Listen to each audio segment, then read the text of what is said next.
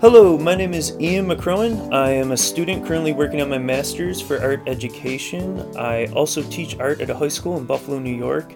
Uh, today, joining me is Juan Liang. Juan, would you want to introduce yourself? Hi, Ian. Thank you so much for having me. Hi, everyone. My name is Joanne. I'm a full time student working on my master's degree and a former elementary school teacher. Before we start, may I share an article that I just finished reading? Yeah, that would be great. What are you reading about? Oh, I just read that uh, Kim Kardashian is going to the space. Um, it sounds funny, but I don't think that looks real. This just looked like a piece of fake news to me. It is interesting that you bring that up because today's episode is actually on disinformation. So, yeah, uh, Kim Kardashian might not be going to space, but we should delve into this idea about what disinformation exactly is. Juan, would you mind giving us just a brief explanation about uh, what exactly disinformation is? Sure. So fake news fits in the category of disinformation, which is the false information that is spread by people intentionally to harm a target population. It's different from misinformation. Why? Because misinformation is often defined as false information that is spread unintentionally but tends to harm. I see. So, this idea of disinformation being more intentional in its way of deceiving the public kind of separates it from misinformation. So I guess let's begin by talking about who this is affecting and who's going to be the most vulnerable to this idea of disinformation. In this 21st century world, technology plays an important role in our lives. A lot of us are affected by disinformation. Drawing on a Spies reading, the people who produce disinformation take advantage of the disruption which was caused by the change in the news industry to spread information they prefer. For some reasons, the older generation will adapt to this new information reality slower than people from the other age group. A lot of studies have shown that people after 65 in particular will be more likely to spread misinformation as well as disinformation on Facebook than a younger generation. Ian, can you believe that? That is crazy, Juan. Yeah, it's it's wild how it seems to be affecting uh, the older generation. However, this idea of disinformation is not completely new and actually has a history with some of that generation. So I was I found it interesting in the reading as well that uh, disinformation goes all the way back to the even the early 20th century, where uh, you know documents uh, that were reporting about uh, Jewish conspiracies were even being utilized in uh, later on in schools in Nazi Germany to spread this idea of anti Semitism, uh, which, as we all know, led to some really terrible moments in our history. So it is just interesting to see that, um, you know, a generation from that time, you know, is, is still continuing to uh, have problems navigating this idea of disinformation. Um, and I think it's it's worth you know noting that now with this new frontier of technology and social media and the internet, it's no doubt going to be uh, even more frequent that we encounter ideas of disinformation and possibly even harder to navigate around. Right. That's going to be tough. Indeed, it is going to be tough, uh, Joanne. I mean, I think uh, no doubt we're going to need lots of help moving uh, around this this idea. Um, now that we've talked a little bit about some of the people being targeted by this idea of disinformation, um, I suppose we, we should get into the why of, of why are companies or entities or even politicians using this tactic. Um, I noticed in the Spies reading, and I liked how they kind of broke it down into this idea of the political and the profitable. Because I think we both know that, you know, we could certainly see this go either way, um, where companies uh, could potentially you know, use disinformation to cut into the profits of another company or jeopardize their trustworthiness or their reputation. Um, but I think equally we could we've already seen, in fact, you know, in our country, this idea of disinformation becoming part of the political atmosphere, and um, you know, let's face it, you know, the last uh, several years in this country's leadership, we've seen a lot of uh, false information spread, you know, and uh, so I think it's certainly going to be something in both that, uh, as Spies called it, the profitable as well as the political atmospheres, you know, um, where we're going to have to be very vigilant about disinformation. So, moving forward from that, um, I guess uh, we should probably get into uh, some examples that maybe we've even seen or experienced in our lives. Um, Juan, I guess I'll hand it back to you. Um, have you ever come across any disinformation or, or read about any yourself? Sure, I did. So once I have read an article which talked about the election result in Kentucky that showed Kanye West ahead of President Donald Trump and Joe Biden in the presidential race. wow, no way. Well, I guess Leave it to Kanye. I know. And the facts are Kanye once tweeted an election result claiming early polling shows that he was ahead of Trump and Biden in Kentucky. The numbers he shared was fictional. They were mock election data that the Associated Press provided customer as part of the routine testing ahead of elections. They were randomly generated and not based on any predetermined scenarios. The news broadcast later clarified on Twitter and guess what? His first tweet had over 11,000 retweets. No way.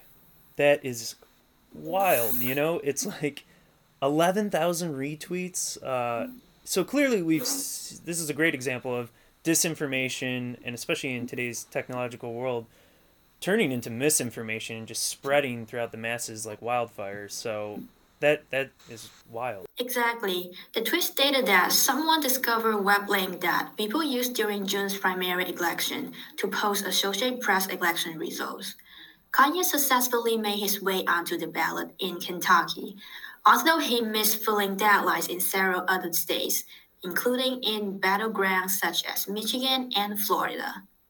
Wow. Well, poor Kanye uh, once again. Um, but at least we got uh, some authentic clarification on that matter. Um, great example, uh, Joanne. Um, actually, one of the things I started uh, paying more attention to as we were going down our wormhole of researching disinformation was this idea of deep fakes. Hmm. Tell me about that. So yeah, this idea of deep fakes, uh, which is a phenomenon in artificial intelligence and is this technology that actually enables anyone with a computer or with internet connection to create hyper realistic looking photos and or videos of people saying and doing things that they may not have actually done or may have never even been in the room while whatever event was taking place. So we can see how this idea can become very problematic very quickly regarding disinformation. Um, as I was looking through the Forbes article that was discussing deepfakes, it was kind of interesting to see the range of how this technology is used. Some of which could be a much more innocent, playful uh, intent. However, you know, plenty of examples where this could, you know, become very controversial or, or, or problematic. Um, one was President Obama using an swear word to describe President Trump. Um, others range from Mark Zuckerberg, uh, Facebook's owner, uh, admitting that Facebook's true goal is to manipulate and exploit its users. So we could see how the admission of facts that aren't real uh, could jeopardize an entire company, could jeopardize an entire candidate. And I just wanted to highlight this one uh, portion of the article. Uh, even part of it was labeled uh, uh "When seen is not believing," but this this particular quote stood out for me uh, from an NYU professor, Nasir Memon. Uh, it states, "The man in front of the tank at Tiananmen Square moved the world. Nixon on the phone cost him his presidency." Images of horror from concentration camps finally moved us into action if the notion of not believing what you see is under attack, that is a huge problem. One has to restore truth in seeing again. And I just thought that was a really powerful way of explaining this problem of deep fakes and disinformation and how it really starts to move away from solely affecting one powerful person or a candidate's chance at office and starts to bleed into the rest of us as a collective in that you know when you plant these seeds of deceit in the methods and how we get information it starts to you know create more and more distrust of how we receive information. And as much as we can see evidence on how disinformation exactly mobilizes uh, groups, whether it be extremist groups um, or groups trying to do harm, this is a great example, I think, of how disinformation and its spread that turns into misinformation can really demobilize groups in that there becomes a certain point where you don't know who to trust, you don't know what outlet to rely on. And I think people are going to become scared, you know, of, of what is real and what is not real, um, which is discomforting in that when people are scared, that's typically when we uh, make bad choices. So, so it, you know, it, it's becoming a very scary environment, so to say. True, true. I can see that's really getting scary now. I hear it. All this does seem a little bit scary, eh, which I guess brings us to, you know, where do we go from here? And, you know, how do we approach this and navigate disinformation so it doesn't spread and turn into misinformation? Um, Juen, do you think you could talk a little bit about the importance on how us as educators are going to need to approach this very subject?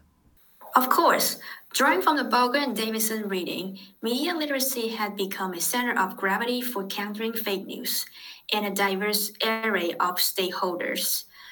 We teachers should take the responsibility to assist students when it comes to distinguishing between true and false information they receive on social media platforms. Always let them know that checking multiple sources, especially the website that are managed professionally, will help them to identify whether the information in front of them is true or not. Absolutely, I completely agree. Recently, I have learned a trick to verify the authenticity of the information on the website, which is when you're visiting a website, look for the About Us icon and click on it. It will bring you a decent amount of information about the represented organization. By evaluating the expertise of it, we can kind of figure it out that whether these show information is true or not.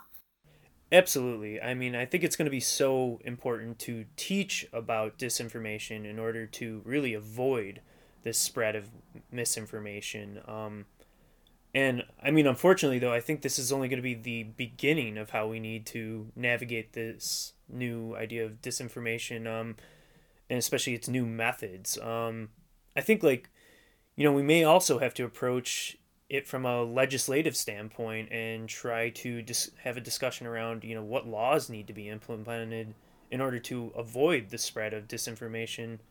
And although that could be its own messy feature due to our country being so passionate about our First Amendment rights and freedom of speech, but that could then, I guess, move into holding the companies accountable, like the Googles, the Facebooks, the Twitters, and having a higher standard so that this idea of disinformation isn't spread, you know, globally and causing uh, some of the various problems that we were just kind of outlining. I agree. At the same time, I think they should have some more strict policy to defeat all these fake news and some more concrete steps for all of us to take in order to stop the spread of disinformation. Absolutely. I think it's going to take a group effort or a collective effort um, by all of us. Everything down from the the roots of it and the education level, and making sure our students are prepared for this obstacle in life, up until even you know uh, policies and a legislative level. If we can start to you know figure out how we can stop this spread of disinformation from its source so that it doesn't become a larger national, perhaps even global problem. That being said, I hope that this episode wasn't too spooky or scary despite the Halloween time of year that we are in. And hopefully, it gave our listeners a few pointers on what to look out for and how to navigate around it. So that'll wrap up this episode around disinformation. Um, me and Juen uh, want to thank everyone for listening. This was our first official podcast, and we will leave you on our advice of please, please, please always check your sources. Thank you, everyone. Goodbye. Goodbye.